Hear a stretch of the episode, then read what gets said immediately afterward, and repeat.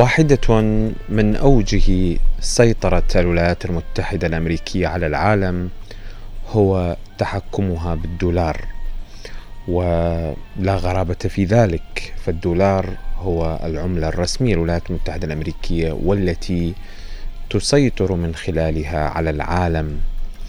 فلا يتدفق الدولار منها أو من أي دولة إلى أخرى إلا بعلمها. لذلك سعت دول عديدة في السنوات الأخيرة للخروج من هيمنة الدولار. فبعض الدول بدأت بالتعاون بالتعامل عفوا باليوان الصيني أو الين الياباني أو حتى اليورو الأوروبي. لكن مدى نجاح هذا التعامل حتى هذه اللحظة غير واضح وغير مفهوم لأن الولايات المتحدة الأمريكية ما زالت هي وخزانتها تسيطران على العالم وتعدان العقوبات القاسية على روسيا على كوريا الشمالية على إيران بل حتى على بعض البنوك والشخصيات والأفراد في العالم ومنها 14 مصرفا عراقيا قبل فترة قليلة. كيف تتعامل الولايات المتحدة من خلال آه، الدولار؟ تتعامل بنظام الهيمنة أي أنها تهيمن على مصادر القرار السياسية.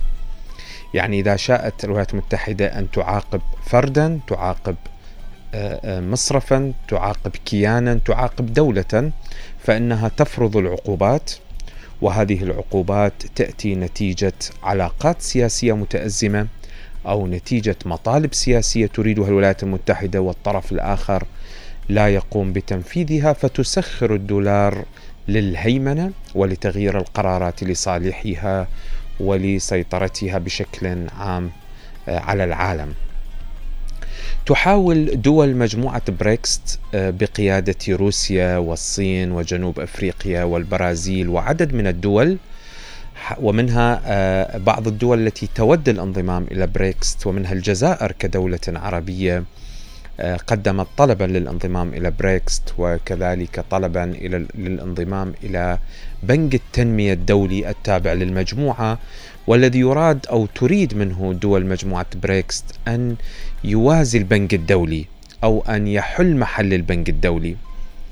كذلك تحاول دول هذه المجموعة أن تفرض عملة آه، بديلة عن الدولار للتعامل فيما بينها وفيما بين دول العالم الأخرى.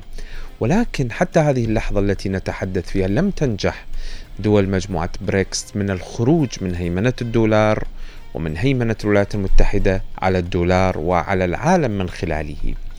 لذلك نجد روسيا مثلا قبل أيام قلائل آه، خرجت من اتفاقية أو لم تجدد اتفاقية الحبوب آه، فيما بينها وبين أوكرانيا وتركيا كطرف وسيط.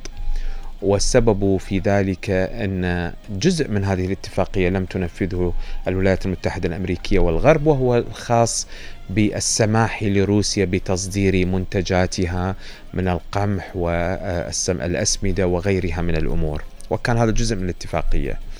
فالعقوبات تمنع روسيا من تصدير هذه المواد تمنعها من استلام الدولار كبديل لهذه المواد تحاول روسيا أن تخرج من آه، نفق العقوبات هذا باي طريقة كانت حتى وإن كان بطرق الالتفاف. هذا دليل على أن الولايات المتحدة الأمريكية ما زالت تهيمن على العالم باستخدام الدولار وما زال الدولار آه، آه، يفرض نفسه وبقوة. ولكن فهو المصدر الأساسي لتدفق الأموال، السلع، للهيمنة على القرارات السياسية، يعني كثير من الدول اليوم إحنا نتساءل نقول لماذا لا تخطو الدولة العربية الفلانية هكذا خطوة مثلا؟ آه، تجاه إسرائيل، تجاه بعض القضايا الملحة، تجاه تجاه. هذه الدول تخاف أن تطالها يد العقوبات الأمريكية المتمثلة بالدولار، فهذه العقوبات هي أشد من العقوبات العسكرية أو السياسية أو غيرها من الأمور. مزيد من التفاصيل بصوت شهله محمد. لأكثر من قرن سهل الدولار تدفق الأموال والسلع حول العالم سواء لشراء أو بيع النفط وعادة ما يتم تسعير سندات الدول المصدرة للديون الحكومية بالدولار الأمريكي وعلى مدى أجيال كان الدولار الملاذ الآمن للمستثمرين عندما تنهار الأسواق وبدت أهميته جلية عندما عزلت الولايات المتحدة روسيا فعليا عن النظام المالي العالمي بفرض عقوبات عليها خلال السنة الماضية. وفي مقال نشره موقع Business Insider الأمريكي قال الكاتب فيل روزن أنه حسب ما يتم تداوله فإن عهد الدولار باعتباره الأداة المالية المفضلة في العالم ربما أوشك على الانتهاء.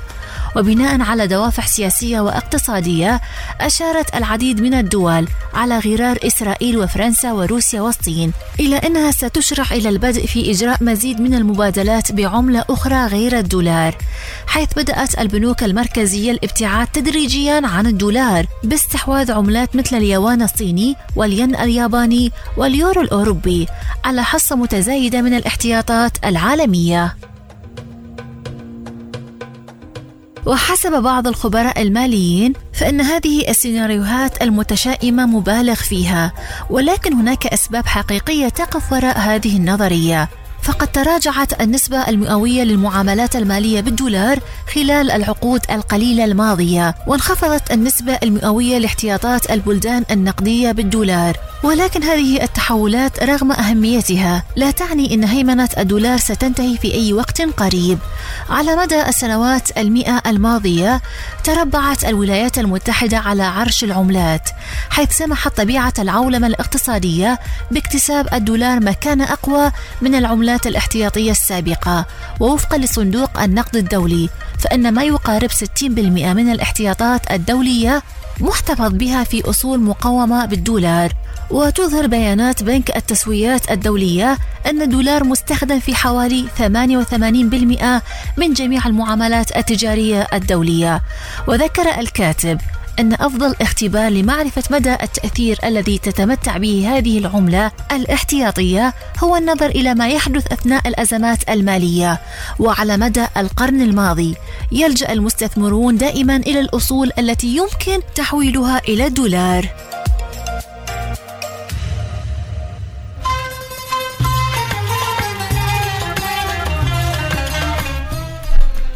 وحسب بعض المحللين في هذه القضية فإن دولا مثل الصين تفعل ما في وسعها لتتحدى هيمنة الولايات المتحدة ولكن حتى يحين الوقت لن يفقد الدولار مكانته في أي وقت قريب.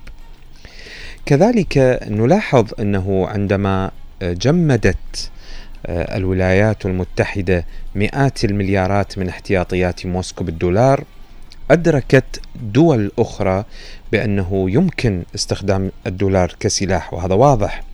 لذلك تفضل تفكر يعني بعض الدول في احتضان عملة محلية في حال انتهى بها المطاف في مكان روسيا حيث أصبحت جميع أصول الدولار غير قابلة للاستخدام يعني هسه حاليا روسيا.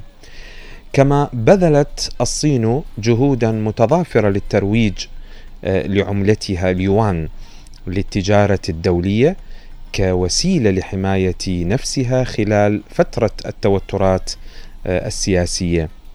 المتزايدة طبعا مع الولايات المتحدة ومع ذلك فإن اليوان على الرغم مما تبذله الصين في هذا المجال يشكل أقل من 3% من عملات الاحتياطيات العالمية.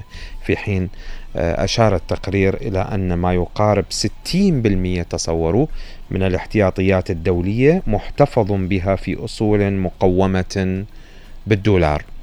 آه، طبعا آه، أشارت أيضا دول البريكس اللي هي البرازيل وروسيا والهند والصين وجنوب أفريقيا إلى أنها تريد إطلاق عملة مشتركة لمنافسة الدولار مباشرة. وهذا ما أكده الرئيس البرازيلي اليساري آه، لويس لولا دي سيلفا في آه، نيسان الماضي عندما قال وصرح آه، أسأل نفسي كل ليلة لماذا يتعين على جميع البلدان أن تبني تجارتها على الدولار؟